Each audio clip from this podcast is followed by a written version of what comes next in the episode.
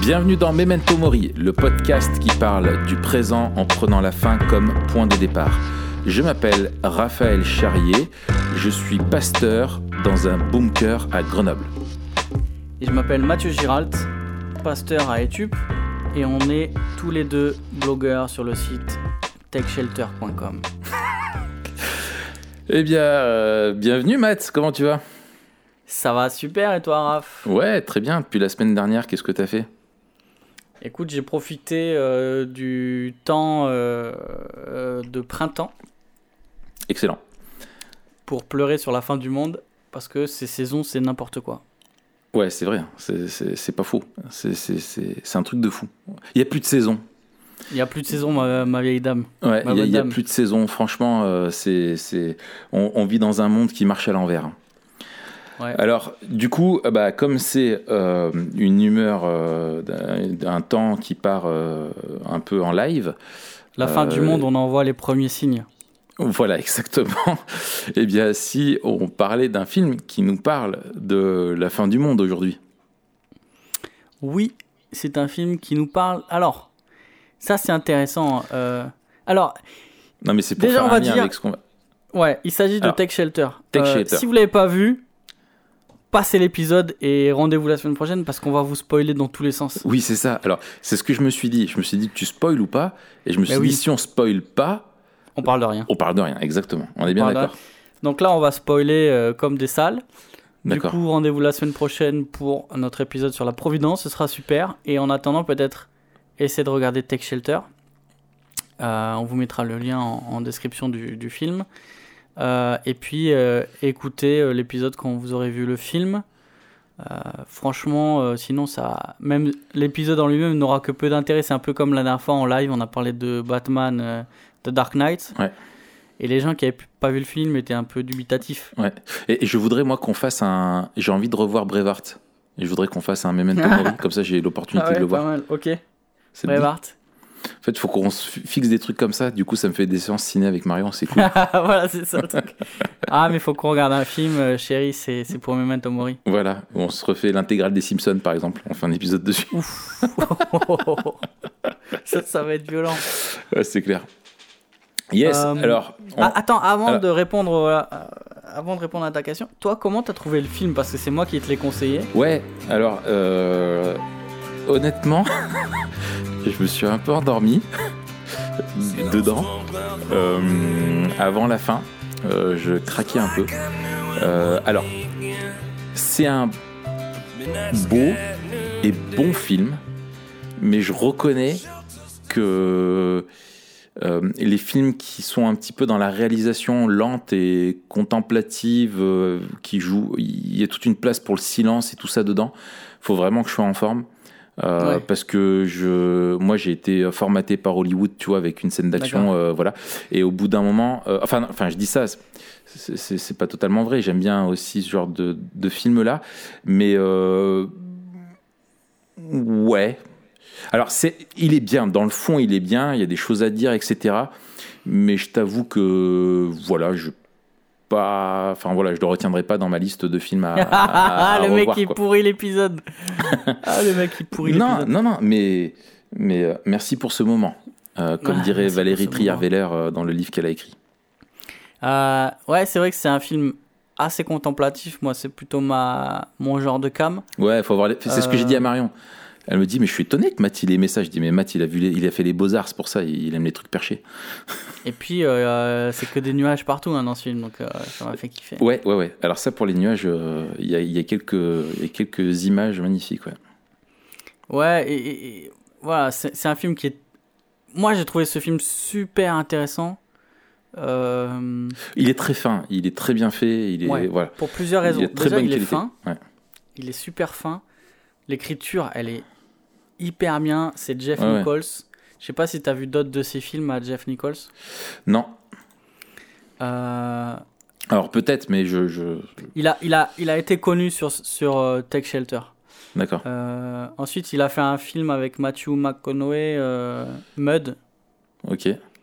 où c'est l'histoire d'un fugitif qui se, qui se cache un peu sur une petite île Et il y a deux enfants qui, qui le découvrent, enfin voilà. De façon Et qui contemplative. vont, et qui vont l'aider à le, à le faire évader, à retrouver sa, son amour euh, de jeunesse, je crois. Ouais, ok. Et c'est assez contemplatif aussi parce que je crois que c'est dans, dans le bayou, je crois que c'est dans le sud en tout cas, tu vois, avec des, avec des bateaux, avec de, de, de, Ouais, ouais. de l'eau, enfin, c'est assez cool. Il a fait un truc un peu plus effets spéciaux. Avec des bateaux avec de l'eau, c'est assez cool. Le mec, il te dit pas, ouais, il y a des explosions, il y a des trucs, il y a des bateaux, il y a de l'eau, c'est cool. Génial. Et euh, il a fait un film plus euh, qui s'appelle Midnight, Midnight Special, qui a été euh, réalisé en 2016. C'est la suite de Midnight Express. Euh, c'est l'histoire euh, d'un enfant qui a des pouvoirs, euh, qui a des pouvoirs spéciaux et qui, qui est poursuivi par le gouvernement et, Ok. et ils doivent se, ils doivent se casser. Moi, moi, ça m'a fait penser au film de, de Mac euh, Shyamalan. Ch- Ch- Enfin, j'arrive jamais à. Shyamalan, Shyamalan. Ouais. Shyamalan. Shyamalan. Euh, un petit peu dans le style, tu vois. Ouais. Ça m'a fait penser Oui. à ça. Alors, le, le truc. euh, le, le- le truc que je trouve fort, moi, dans Tech Shelter, avant d'attaquer euh, le, le pitch. euh, non, je vais faire le pitch et je vais dire ce que je trouve fort. Ça te va? Ouais, ouais, ouais. Le pitch, en fait, c'est l'hi- c'est l'histoire d'une famille. C'est l'histoire d'un mec. Non, C'est l'histoire d'un d'une mec. famille. Non, mais, Il rentre dans un non, bar. mais là, je fais une référence à Coluche, mon gars. Tu connais pas le Ouais, sketch, c'est l'histoire d'un mec. Alors, c'est l'histoire d'un mec. Euh, c'est l'histoire d'un mec qui a une famille. Pas mal. Petite cellule familiale, donc euh, un enfant, euh, la fille qui est, qui est euh, atteinte de, en tout cas de surdité, Oui, ou d'une forme de surdité, peut-être qu'il y a autre chose, mais voilà. Donc ça, ça met déjà une tension aussi dans, dans la famille. Lui, il travaille dans la construction, dans le forage. dans une ouais. entreprise qui, qui fabrique du sable. Et, euh, et elle, elle vend un peu ses créations, elle coud, etc. Le, le, Fait sable Pour se faire un peu d'argent. Voilà. Assez moche. Euh, Oui, c'est moche. Alors, quand tu parles d'artisanat et que c'est moche, tu dis que c'est authentique. C'est typique de la région. L'artisanat autochtone, ok. Et donc non, disons, effectivement, euh, c'est des petits coussins brodés. Tu vas pas acheter ça, toi, Raph Non, À non, non. part s'ils sont brodés avec des têtes de mort. Ah ouais, là ça peut, ça peut être pas mal. Ou avec un coq dessus. Ça fait penser au truc dans le sud de la France, tu vois. C'est, moi j'ai, enfin, bon, enfin, bref, on va pas parler de ça, on s'en fiche. Donc c'est une famille, euh, voilà, avec un enfant, ils bossent. Voilà, ils bossent. Quand tout à coup, Euh, ils sont un peu ric-rac. Hein, on sent qu'ils Ouais. sont ric-rac au niveau de l'argent, donc ça, ça met une tension supplémentaire. c'est la crise. D'autant plus que, que, que la fille doit se faire opérer pour, Mm. mettre un, pour se faire mettre un implant.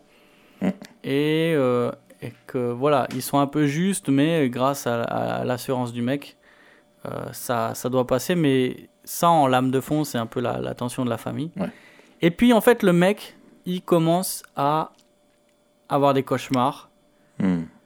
des cauchemars d'un énorme orage qui rend dingue les gens, où il se fait attaquer. Un peu l'orage de la fin du monde, quoi. C'est le Ouais, dernier ouais. orage. quoi. Voilà, C'est truc, apocalyptique, ça- euh. Voilà. Et il commence à avoir des, cauchemars, des hallucinations, et en fait, il commence à développer une obsession pour construire un, abri, donc un shelter, un abri euh, anti-orage. Et donc, euh, il va euh, un peu tout foutre en l'air. Pardon, c'est un peu familier. Il va tout envoyer bouler pour construire ce, ce truc-là. Donc, il va, il va faire un prêt.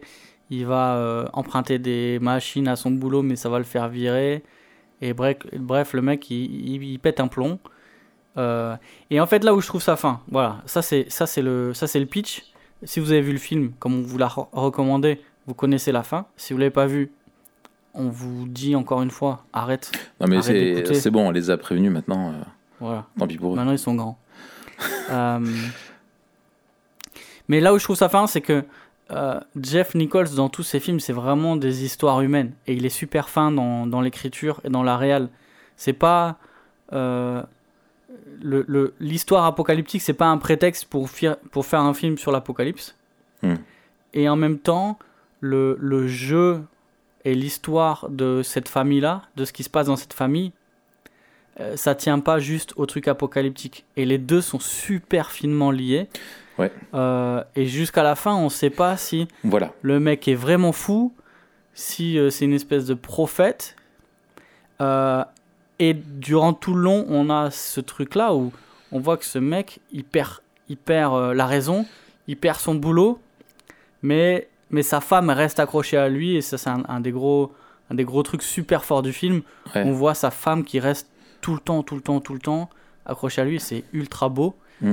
Et, et, et c'est vrai, voilà, c'est pas juste un film apocalyptique, c'est pas juste un film euh, réaliste en mode famille comme comme euh, comme d'autres films un peu tu vois sociaux ou quoi. Ouais, ouais, ouais. Mais mais c'est un peu sur les deux terrains et je trouve que c'est super finement, les deux sont super Mm. finement liés, Ouais. euh, à la fois dans l'écriture et dans la réalisa- Et- réalisation. Ouais, ouais. Et puis, enfin, ce qui est, euh, moi, ce que j'ai trouvé fin, c'est que t'es pas, enfin, le personnage, donc le père de famille, il est pas en mode, enfin, dans un, état d'esprit euh, seul contre tous, où euh, lui, il est convaincu qu'il a raison et que les autres ne le croient pas, et c'est le gars qui est, euh, qui est déterminé à, à mener son truc, mais que lui-même, tu le vois qu'il est en proie, enfin, il doute de lui-même tout au long mais Ouais. il avance vers une, une décision qu'il a prise, où il- au cas où il veut se préparer.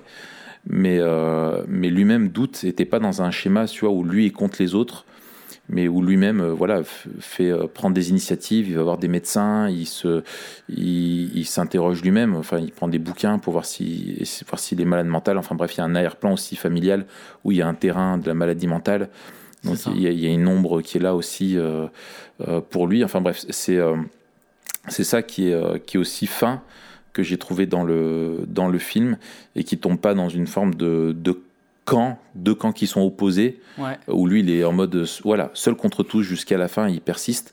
Et, euh, et c'est très bien fait où euh, tu, justement, c'est fin, où tu ne sais pas si tu te dis tout au long du film euh, est-ce qu'il a raison ou pas quand tu le vois, mais tu vois tout de suite que le, ouais, le film ne porte pas sur la fin du monde.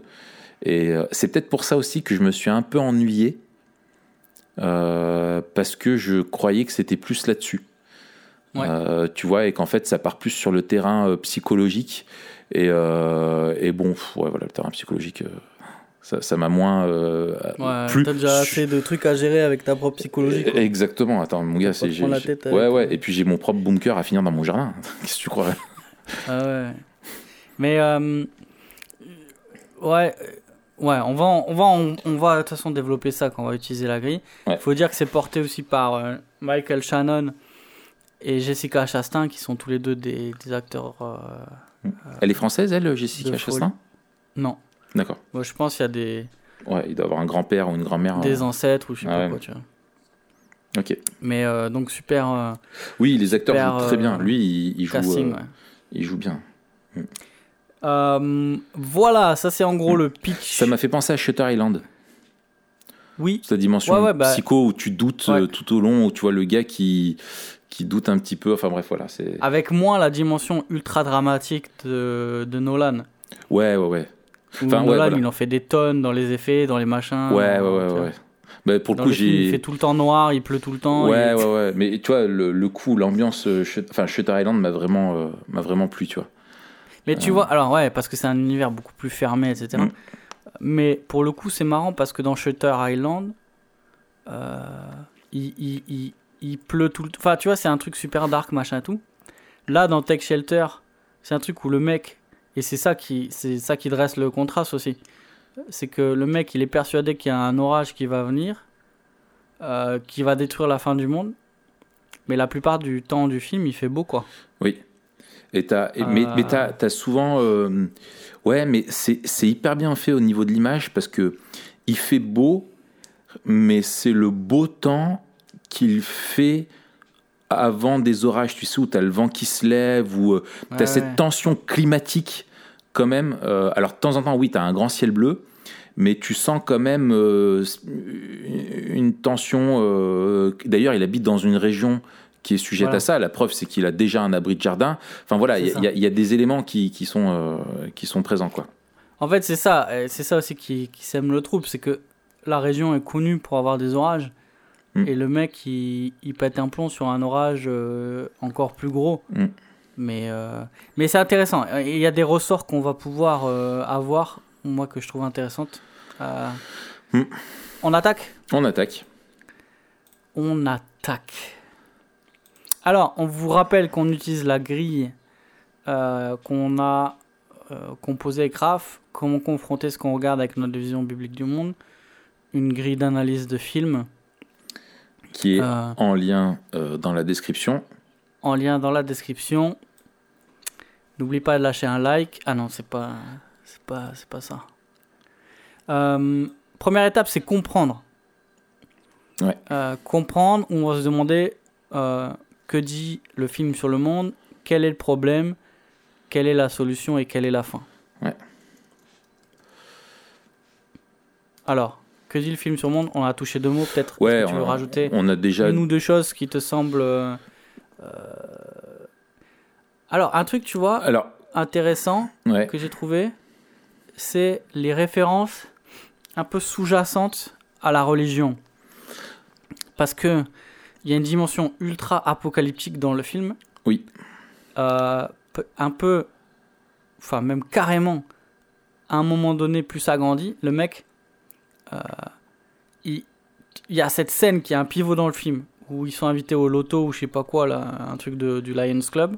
Ouais, il y a une rupture. Là, il c'est la rupture, quoi. Là, c'est la rupture. Là, Ouais. c'est et le mec, le gars il peut un plus garder câble. ça pour euh, lui. Voilà, il, il, il il- s'est embrouillé déjà avec un collègue de boulot.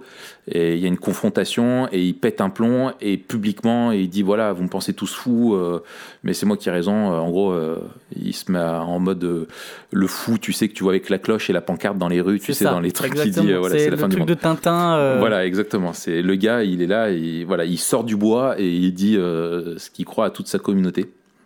Ouais, parce que, parce que tout le monde le regarde bizarre aussi parce Oui. qu'on lui a fait une, une sale répute. Ouais. Et lui il dit vous n'êtes pas préparé Ouais. et c'est le dernier orage que vous allez connaître. Mm. Et euh, donc il y a une dimension euh, prophétique, apocalyptique.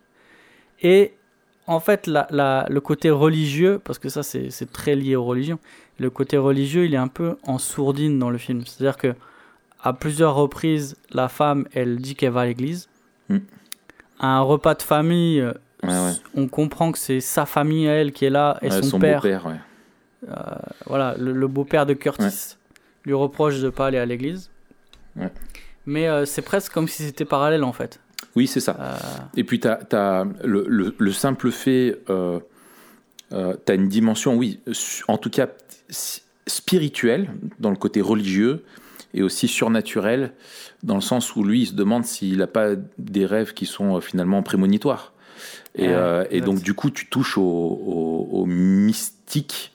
euh, savoir s'il a des visions, est-ce que ce sont des, voilà, des rêves qui vont arriver, est-ce qu'il serait une, ouais, une forme de prophète, tu avais utilisé le mot tout à l'heure, là c'est dans le sens euh, biblique, mais en tout cas euh, dans le sens euh, ouais, du gars qui voit l'avenir et qui a une prémonition, donc un, un sens que les autres n'auraient pas. Et donc là, oui, on est dans le, on est dans le mystique, quoi. Ok. Sinon, ce qui est, comme tu le disais, on est dans le monde qui est décrit, c'est vraiment le monde de, la classe moyenne, euh, de, des personnes qui, voilà, qui vivent avec des difficultés que d'autres peuvent rencontrer, comme le fait d'avoir un enfant euh, qui a un handicap, euh, le fait d'être en tension au niveau de, ton train de vie, enfin de tes moyens financiers, etc. Il y a la scène avec son frère qui lui rappelle l'important, enfin la crise qu'il y a, etc. Les risques qu'il prend.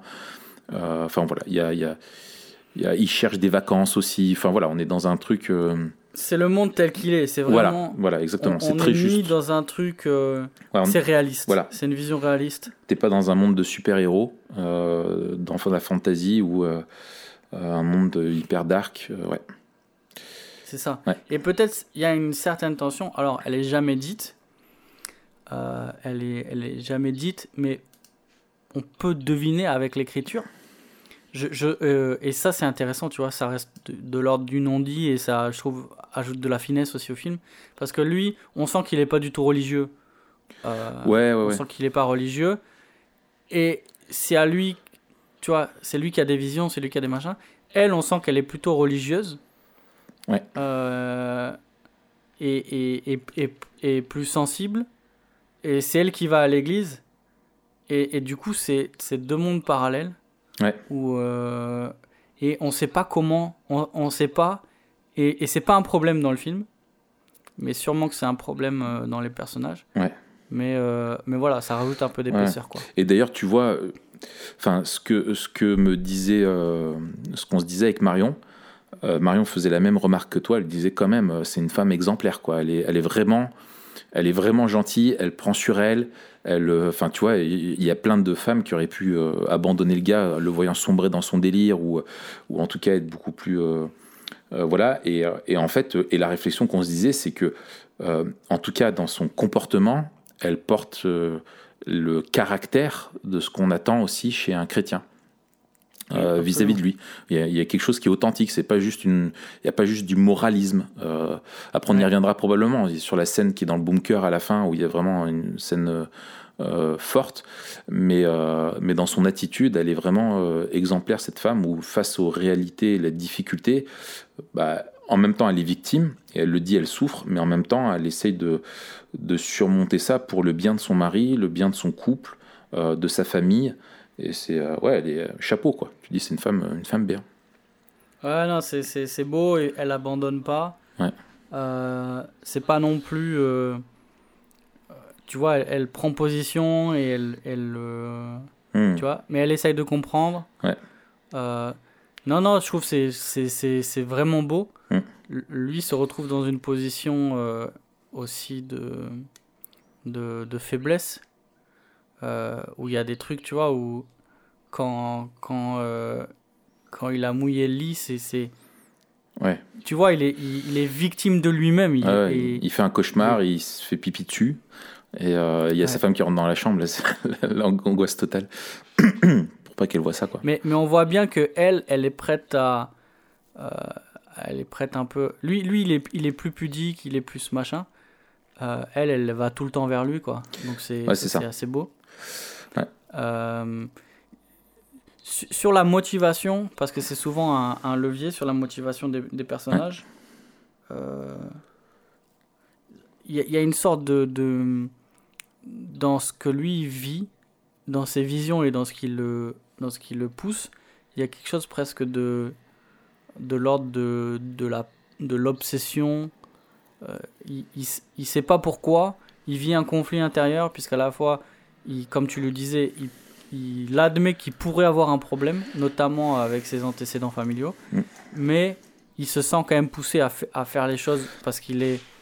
Je sais pas s'il est persuadé, mais en tout cas, c'est une nécessité presque. Ouais, ouais, c'est ça. Alors, moi, je trouve qu'au niveau de la psychologie du personnage, effectivement, il est, il est très bien fait. Euh, je, je crois qu'une de ces. euh, y a- il y a plusieurs choses qui l'animent. Il y a effectivement, euh, à cause de ses visions, euh, des angoisses, mais qui sont présentées comme étant extrêmement intimes. Euh, il Ouais. n'en parle pas à sa femme. euh, il est en conflit avec lui-même. Il doute. Il profite de ses absences pour faire, pour prendre toutes ses décisions. Et, et, et en fait, dans tous les cas, ouais, voilà, comme je disais tout à l'heure, il doute de lui-même. Autant il a peur de l'arrivée d'une vraie tempête. Il y a une vraie angoisse vis-à-vis de cette tempête qui est là, qui, qui l'obsède. Mais au- il est au- également aussi angoissé par l'alternative de dire, ben, si c'est pas ça qui va arriver, c'est moi qui suis en train de devenir fou. Et donc, il est vraiment angoissé. Et je me suis posé la question. euh, Attends, juste Raph, je rajoute une, une mini couche. Il est angoissé si s'il devient fou. Et surtout, en fait, on sent dans tout le film, parce que ça veut dire qu'il serait obligé de quitter sa famille. Oui. Ce que lui-même a subi quand Voilà, sa mère a quitté la famille, parce qu'elle aussi, elle, est, C'est ça, elle ça était serait une mise à l'écart euh, de, de sa famille. Et dans tous les cas, s'il y a une, et si à la, la fin du monde, eh ben, il perd sa famille, enfin il meurt et il veut protéger sa famille. Mais je me suis dit, je me suis posé la question, euh, justement en regardant la grille sur les personnages, pourquoi la fille est omniprésente Ouais. euh, dans toutes ses visions. C'est vraiment le personnage central. Enfin, c'est un des personnages centraux qui ne parle jamais, mais qui est là, qui anime sa motivation et elle est, euh, elle est, euh, elle est donc, euh, elle a ce handicap où elle est, elle pas, elle est sourde.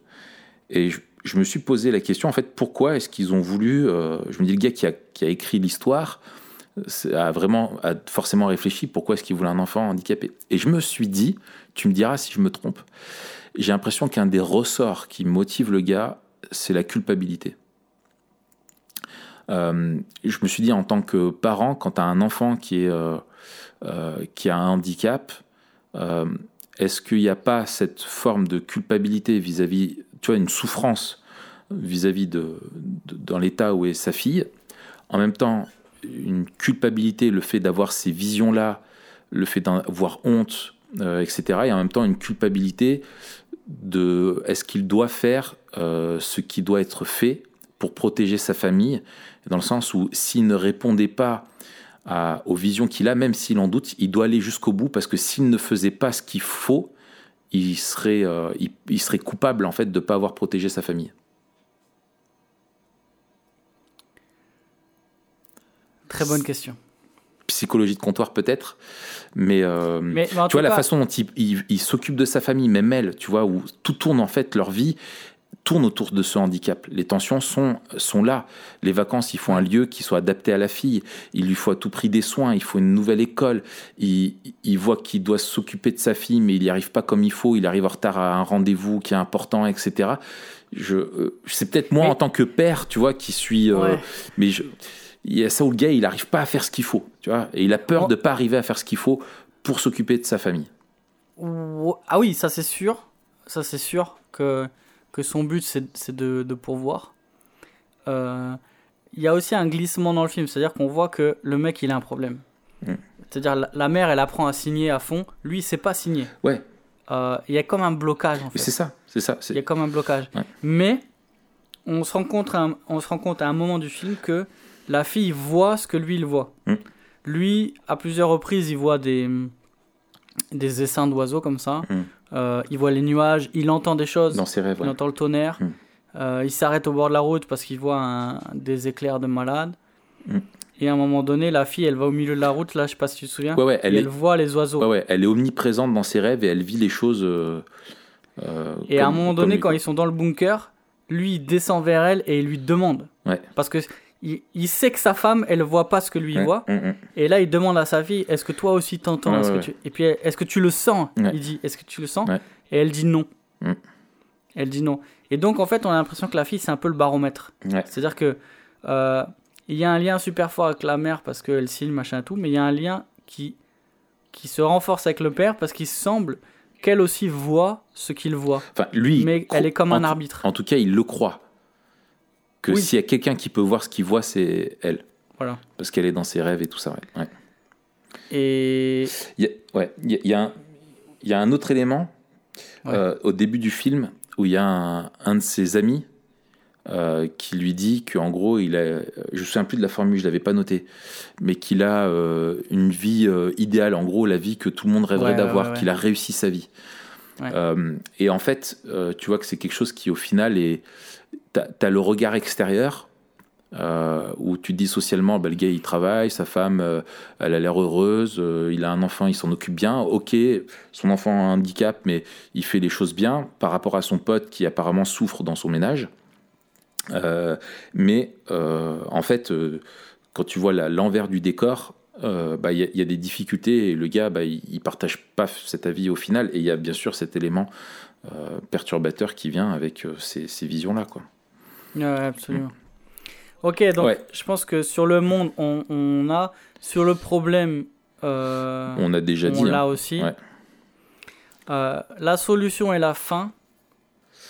C'est ça. Alors, euh, ce, qui est, ce qui est intéressant sur la, la solution, pour lui, la, la, la solution, elle est de, donc d'améliorer un abri de jardin anti-tempête, mais de le rendre euh, en gros, de, de, se préparer comme les survivalistes. Hein, on avait fait un épisode là-dessus.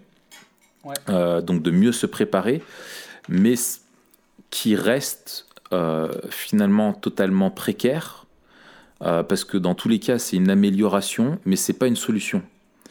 une vraie solution, hein, à savoir que si c'est vraiment quelque chose d'apocalyptique, c'est pas quelques conserves et deux lits de camp dans un bunker, voilà, qui, qui, vont apporter une solution durable. Donc au final, euh, c'est plutôt vraiment l'idée d'un refuge mais euh, on n'a pas, on voit pas poindre dans le film ou dans l'esprit du gars vraiment une vraie euh, solution à ce qui se passe.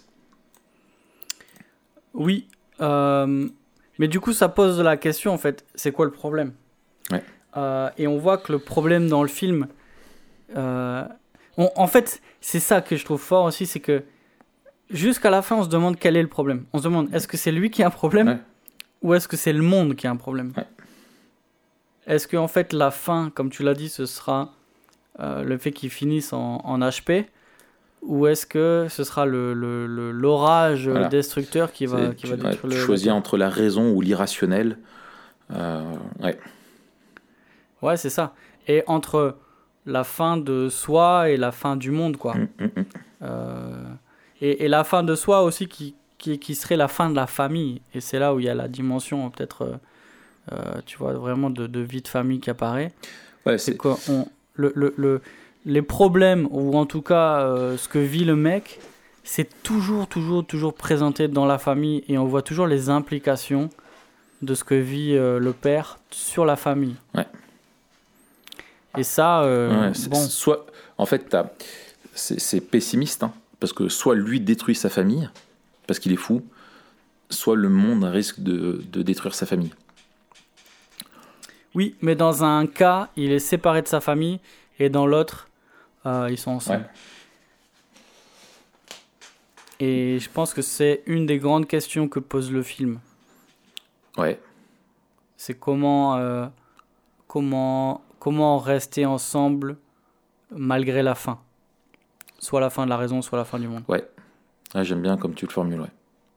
Parce que euh, on, voit que, franchement, même être fou, ça lui pose pas trop de problèmes. Il a une approche assez rationnelle dans le sens où il suppose que il est plutôt probable que ça lui arrive à cause de ses antécédents familiaux. Ouais. Et puis, euh, tu vois, quand il va voir la conseillère et qu'il lui mmh. dit ah, bah, sur, les, sur les 5 machins, j'en ai deux. Sur les 12 symptômes, j'en ai 5. Ouais. Donc euh, voilà, en gros, euh, c'est peut-être le début de la folie, quoi. Ouais, ouais, Et il a une approche assez froide de ça. Ouais. Euh, et ça, ça contraste avec le mec qui. Il, sait que c'est peut-être vrai qu'il est fou, mais il fait comme si c'était pas le cas. C'est ça. Et en fait, du coup, nous, on sait jamais. Le risque est trop grand, quoi. Euh, je pense dans son, enfin en tout cas dans son esprit, il sait qu'il est peut-être fou, mais le risque est trop grand parce que je pense, tu as aussi un fait, le fait que ce soit des cauchemars et le, dans la réalisation, la, la, mise en scène des réveils des cauchemars euh, est aussi euh, violente que ce qu'il voit dans ses cauchemars.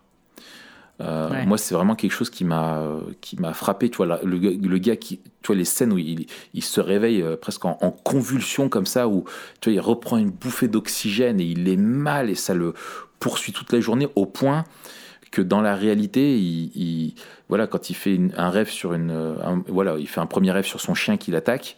Euh, du coup, il se sent obligé de construire un, un enclos pour protéger son chien et finalement, il le donne. Et, c'est, et on a tous connu ça, hein, des, cauchemars où tu te réveilles qui te poursuivent toute la journée, où tu te dis, mais c'était d'une réalité et d'une euh, vécu d'une, d'une puissance euh, qui, te, qui, qui, qui, est complètement dingue, quoi. Euh, et ça, ça, ça c'est frappant. Et je pense que, ouais, il y a ce côté-là, moi je me disais, face à ce qui est, dans tous les cas, quand, en tant que spectateur, tu es face à quelque chose qui est inéluctable, c'est que tu te dis soit effectivement il va y avoir la fin du monde, soit il va y avoir euh, justement la fin de lui-même. Et en gros, comment tu fais pour protéger ce que t'aimes euh, face, à, face à, un avenir qui est, euh, qui est sombre, quoi, qui, qui, va vers la destruction, tu vois. Et, et ça, c'est comment se comporter. Et, et finalement, est-ce qu'il y a, est-ce qu'on peut avoir un comportement qui est qui est rationnel, euh, qui a du sens euh, face à ça, quoi. Comment se comporter, quoi. Ouais. ouais. ce sera une question qu'on va se poser sur l'épisode, euh, dans l'épisode sur la Providence. Mhm. Parce que là aussi derrière, alors la vision du monde, elle est clairement naturaliste, en tout cas la sienne. Oui. et, et, on sent que lui lui pense que s'il abandonne sa famille, bah, personne ne pourra prendre soin d'eux. Ouais. Et, et en fait, euh, euh, c'est bizarre parce qu'il y a, il y a un peu euh, le, le, le syndrome de Dieu, où lui, il veut contrôler les choses, prendre soin de sa famille, pourvoir, Mm. mais aussi protéger, Mm. et aussi donner les moyens d'échapper à, la fin- à la fin du monde. Ouais. Mais le grand conflit, c'est qu'il y a ce syndrome un peu de, de Dieu ou du sauveur, euh, et de celui qui contrôle, et même de celui qui connaît l'avenir. Ouais. Et ça, c'est aussi, euh, euh, c'est aussi un point de contraste. C'est-à-dire que dans l'aspect prophétique, dans le- la vision biblique du monde, c'est une, une révélation de Dieu, Ouais. la prophétie. Là, c'est pas extérieur à lui, c'est on sait pas d'où ça vient, on sait pas comment c'est là, et c'est lui qui l'a. Sauf que lui n'est même pas en capacité de dire si c'est vrai ou c'est faux. C'est ça. Et c'est ça qui est le grand conflit, quoi. C'est ça. C'est que on est dans. Pour moi, c'est ce que je disais tout à l'heure. On est, pas- on est dans l'ordre de pas du, du, du- On est plus. Ouais, on est dans l'ordre de de l'irrationnel, euh, mais ce qui est, enfin, d'un su- d'un d'un surnaturel qui est totalement irrationnel. Alors que la Bible nous parle effectivement de, de révélations de Dieu qui sont surnaturelles, euh, mais qui ne sont pas irrationnelles, c'est-à-dire euh, qui où il y a un but, un sens, et ça, effectivement, on y reviendra quand on parlera de la, de la providence de Dieu, euh, où on est dans un monde qui, qui va quelque part, qui est maîtrisé, qui est contrôlé, et qui a du sens. Ouais. Et qui est connu de, de compréhensible, en tout cas. Ouais. Et dans Et lequel coup- il y a une vraie aussi solution, une vraie espérance. Quoi. Et du coup, euh, on, on- on peut attaquer Ouais. euh, peut-être les, les points de contact, les points de contraste. On Ouais. fait d'abord les points de contact un peu comme Ouais. ça, euh, librement. Euh, alors, les points de contact, on l'a dit, déjà, c'est la description du monde tel qu'il est. Ouais. Donc, on voit que c'est un monde qui n'est pas idéalisé ni pessimiste. Mhm. Il y a des belles choses, il y a des choses moins belles, Mm. il y a des choses faciles, il y a des choses euh, difficiles. Euh, on, on a vu là que, que le film, l'écriture du film rend bien la complexité des relations humaines, Ouais. que ce soit euh, dans la famille, que ce soit aussi dans l'amitié. Ouais. Et, et donc on, on, on a comme ça à la fois des, des échos de la création bonne de Dieu Ouais. Et euh, des, des rappels de la chute en fait, de la corruption de, de l'être humain. On voit que malgré l'amour de sa femme, Mm. euh, lui, il, s- il- en fait, Co- euh, ouais, cohabitent des belles choses et des choses tristes. c'est ça. Lui, lui il- sa femme lui fait confiance dans le sens où elle reste avec lui, quoi. Mm. Elle reste avec lui. À un moment donné, ça devient chaud, donc on voit même qu'elle commence à douter et elle prend l'argent qu'elle a mis de côté pour pas que lui l'utilise pour faire autre chose. Euh, mais lui, on voit que ben, il est tout seul dans son truc, il, il, prend des décisions qui engagent toute sa famille, euh, qui même pourraient les mettre en danger sans en parler à sa femme. Mm. Et on, on voit en fait que euh, ça, le, ça le fait centrer sur lui-même, ça l'isole Oui. et ça l'enferme dans, dans le secret, la manigance. Ouais. Et ça, c'est clairement un ressort du péché. Mm. Donc, pour, tu vois, il y y a- il y a- Même si. En fait, c'est ça que je trouve beau aussi dans la vision biblique du monde, c'est que même si le film n'emprunte pas la vision biblique du monde, parce qu'il décrit le monde d'une manière. Mm. réaliste, Mm. Il y a forcément des échos à la vision biblique du monde. Tout à fait. Et là, c'est clair, on voit clairement les ravages du péché, on voit aussi les, Mm. la manière dont ça, dont ça marche, les implications, et on voit que le péché d'un père de famille Ouais. va impliquer toute sa famille. C'est ça. Et tu as, des choses qui sont extérieures, euh, qui sont, voilà, où on- tu souffres de façon indirecte, euh, ou en tout cas, tu n'es pas responsable de ça. C'est le, le monde dans lequel qu'il est qui te fait souffrir, typiquement euh, le- la maladie de sa fille. Euh, mais tu, il souffre aussi, euh, et tu souffres pour lui quand tu es spectateur, où tu le vois pas forcément faire les bons choix. Ouais. Et, euh, et, et notamment dans le manque de confiance qu'il a vis-à-vis de sa femme, lui, ou enfin voilà, etc., etc. Quoi. Donc tu as, les deux, t'as les deux facettes que tu retrouves. Et alors, Ouais, c'est ça. et, et qui- Et, et vas-y. alors, Ouais, la question qu'est-ce qui rappelle la Voilà, rédemption? c'est ça que j'allais poser. Et, et c'est là où peut-être où en fait il y a quand même une note pessimiste. C'est-à-dire que l'issue, On l'a déjà dit, mais ouais. les deux issues, la mort ou la prison, Voilà, quatre murs ou quatre planches. euh, non. Alors on vous renvoie à notre épisode sur le rap, bien, Ouais, ouais, sûr, ouais, hein. bien sûr. Vous aurez reconnu la, Kerry vous aurez James. reconnu Mm. la, la citation. Euh, l'issue, c'est soit il est fou, soit c'est la fin du monde. Donc dans les deux cas, c'est pas cool quoi. Exactement. Et c'est du cas, bricolage. cool. Et on est, on est face à un. Le gars. Enfin, c'est ça, le contraste que je trouve euh, fou, c'est que le gars déploie une énergie phénoménale. Il prend tous les risques pour, au final, une solution qui est totalement dérisoire. Où tu dis si c'est réellement la, la- la fin du monde. Enfin, moi, tu vois, j'ai un regard euh, aussi euh, pragmatique où tu dis mais s'il y a une inondation, il est enterré sous terre. Euh, son truc, il, il a pas fait quelque chose qui est étanche, tu vois, euh, et- etc. C'est vraiment du bricolage qu'il fait. Euh, il meurt, quoi. tu vois ce que je veux dire? Ouais. Il va peut-être gagner une heure de vie sur les autres, tu vois.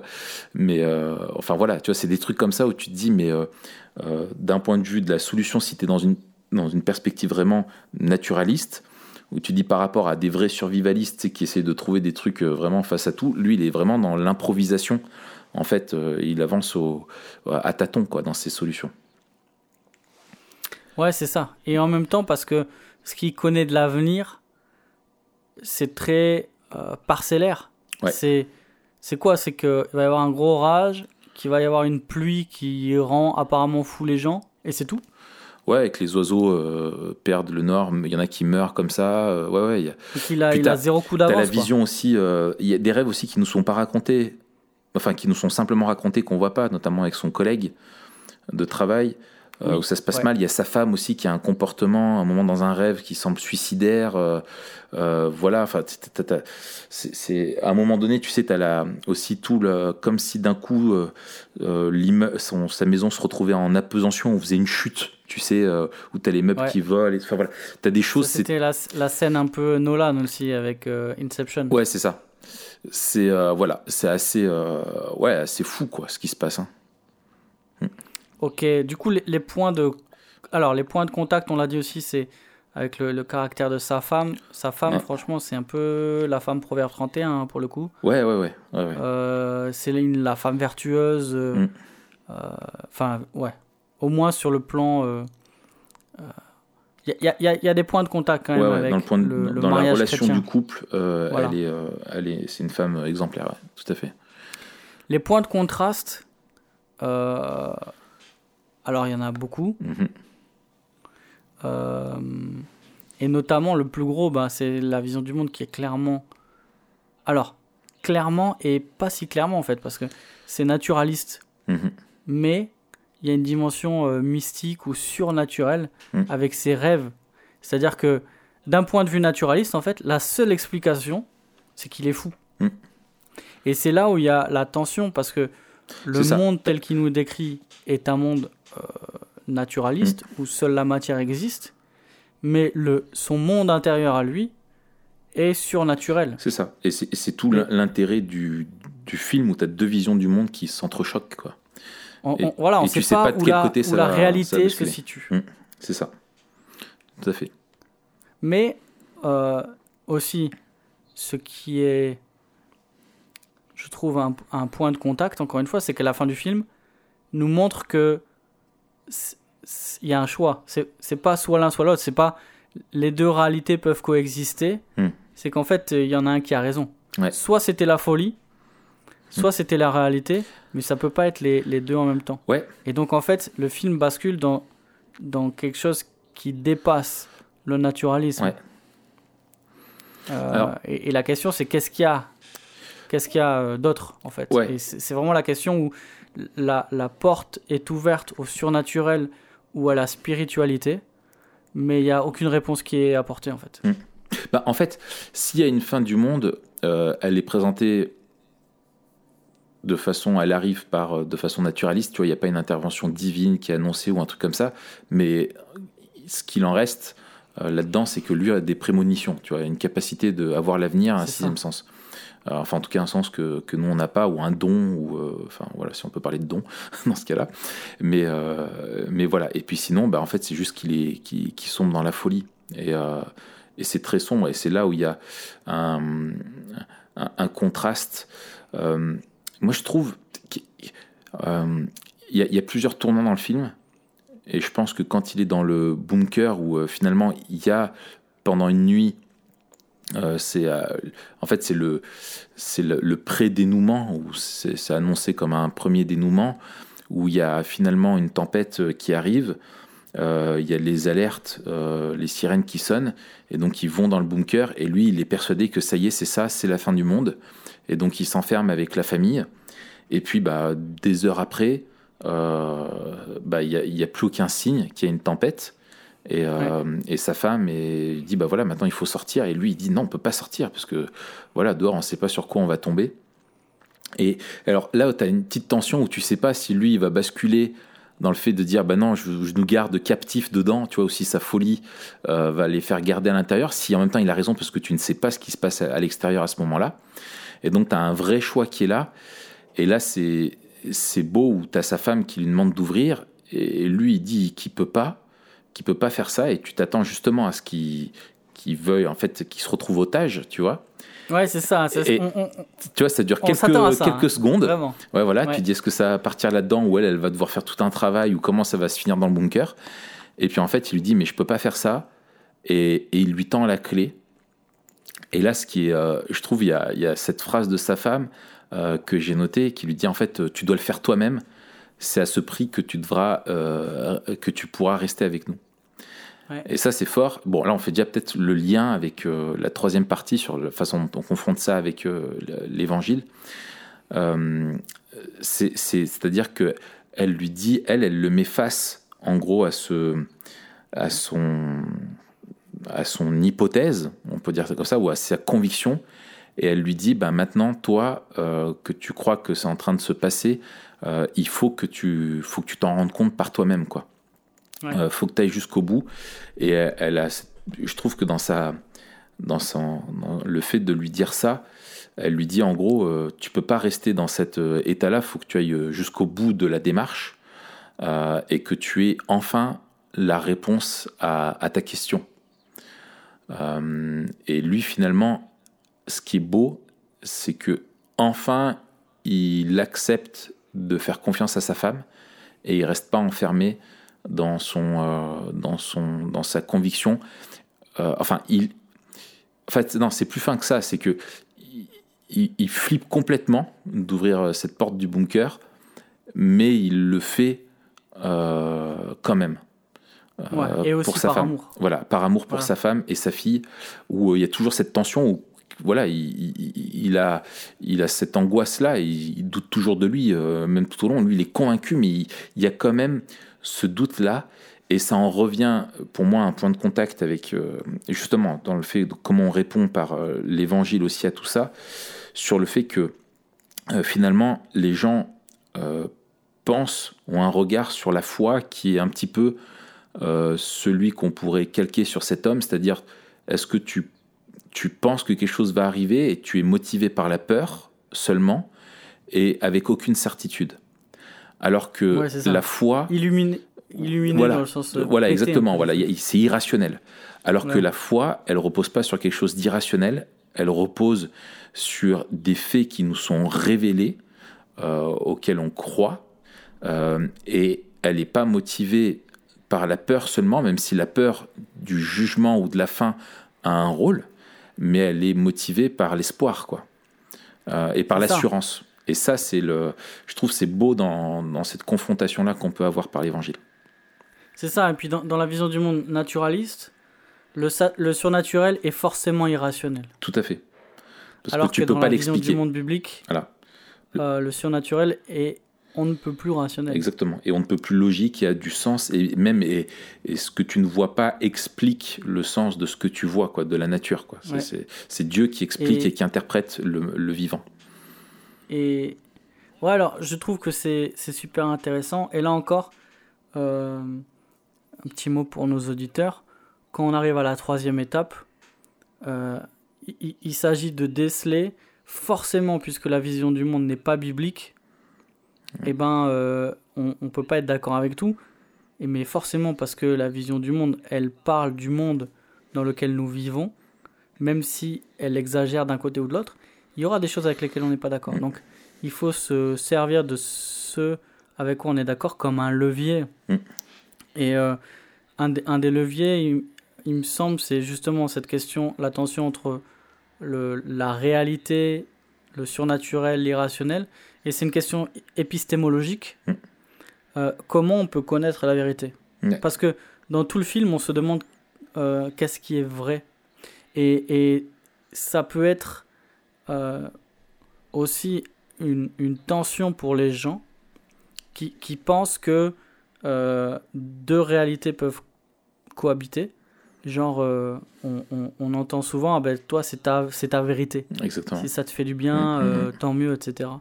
Sauf qu'en fait, en tant que chrétien, on, on voit, et le film aussi le montre, que c'est soit l'un, soit l'autre. Exactement.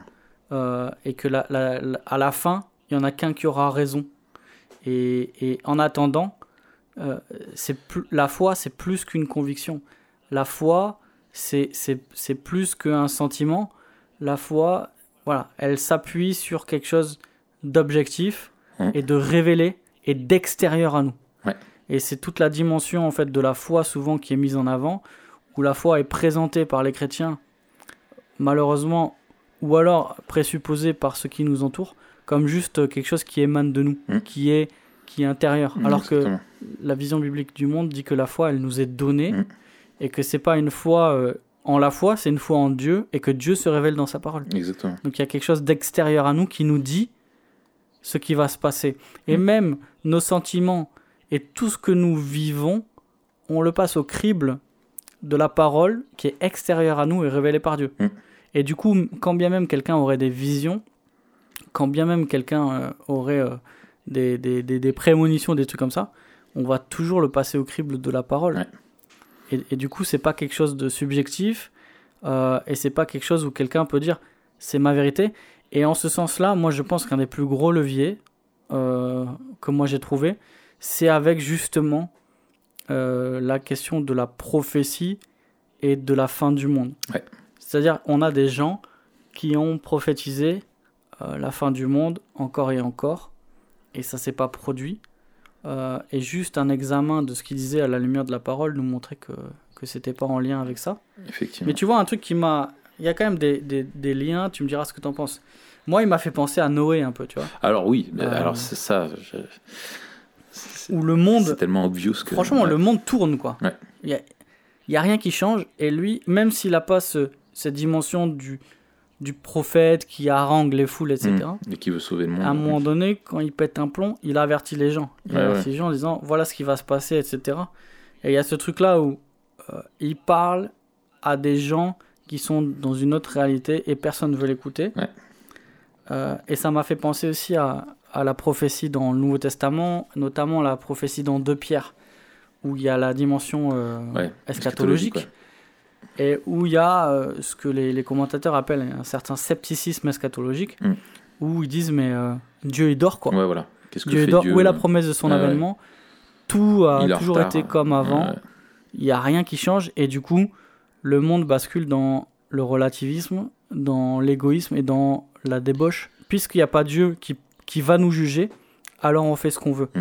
Et c'est pour moi aussi la grande différence, c'est que on- le film parle d'une fin du monde sans jugement. Mm. Et donc finalement, en fait, le pire est craindre pas les liée à hommes, un jugement, quoi. voilà. Mm. Et le pire que ce que les, le- que les hommes peuvent craindre, c'est quoi? C'est c'est d'être touché par la fin du monde. Mais en fait, c'est pas ça le pire Ouais. pour nous.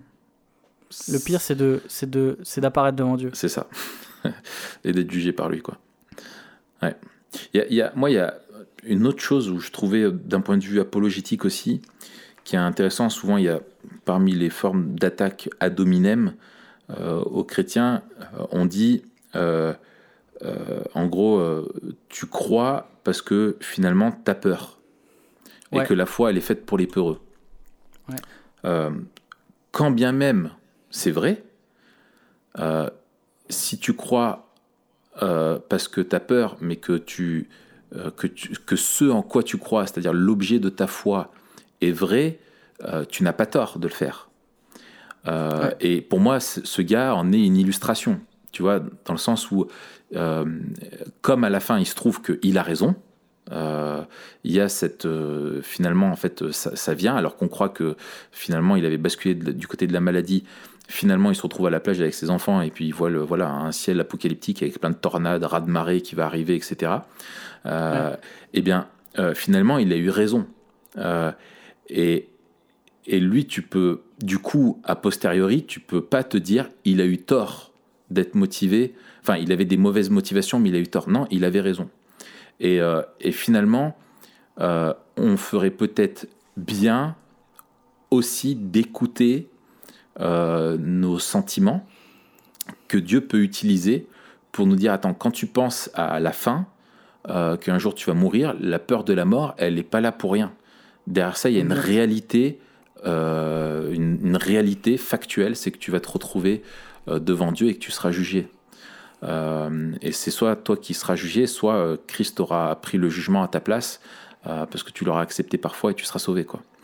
Et ça, c'est ça, c'est pour moi une vraie réponse, ou dans le sens où tu peux pas dire que le gars a peut-être qu'il croit pour des mauvaises raisons, et en tout cas on nous taxe de ça, et peut-être que ça existe hein, des personnes qui sont arrivées vraiment à placer leur foi par la peur, mais qui après a été euh, remplacée par la reconnaissance, la joie et la certitude et l'espérance, etc.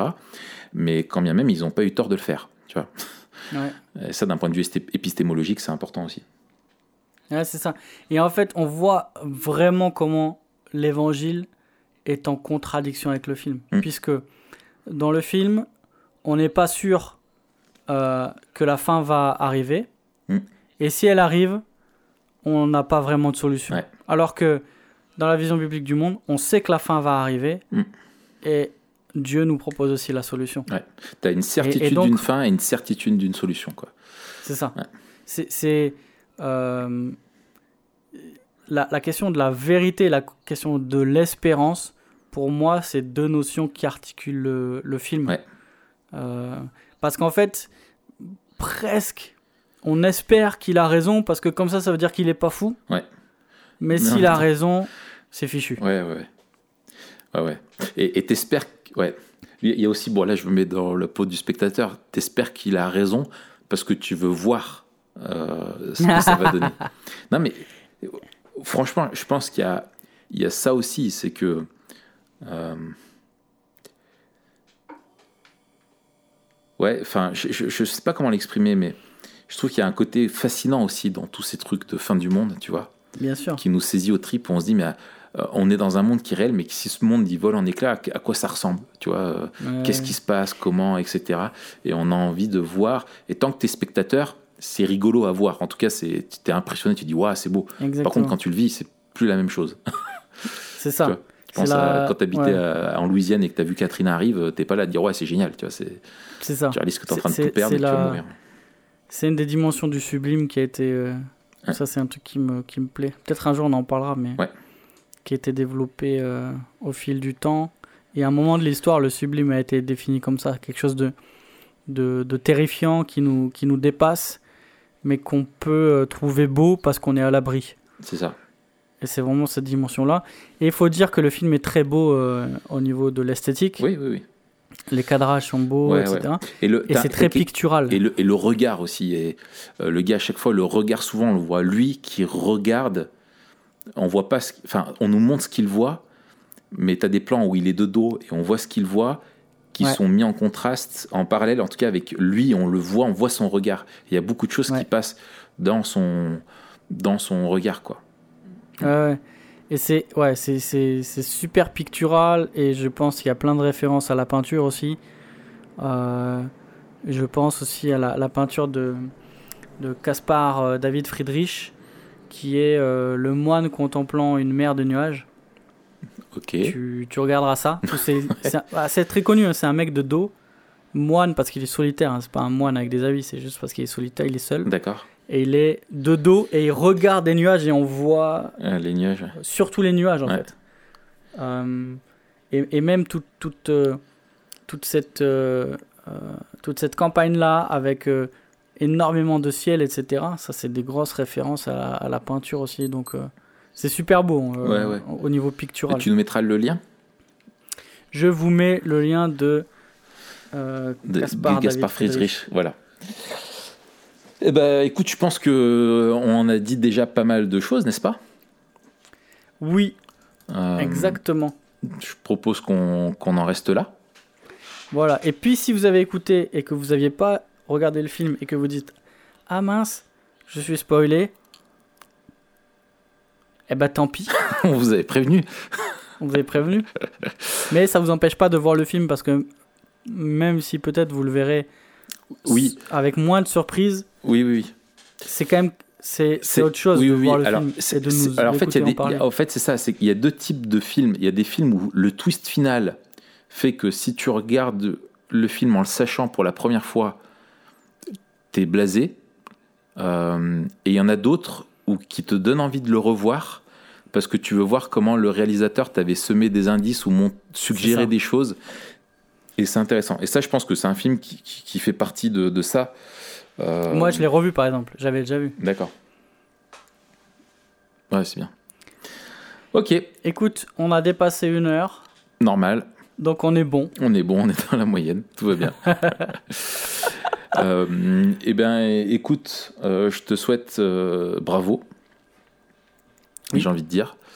Euh, et, euh, et puis on se voit la semaine prochaine, donc on l'a déjà dit, pour parler euh, de la Providence.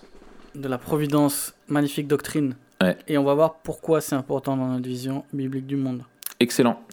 Eh bien, bonne semaine. Mettez des pouces, des étoiles, des, des flammes, des cœurs et tout ce qui se fait. Et puis peut-être, dites-nous, allez voir si vous connaissez pas la peinture de, Caspar David Friedrich, dites-nous le titre de la peinture que vous préférez. Voilà, dans les commentaires. Excellent. Eh ben, je te souhaite une bonne semaine, Matt. Bonne semaine toi aussi, Raph. à vous tous et à la semaine Et prochaine.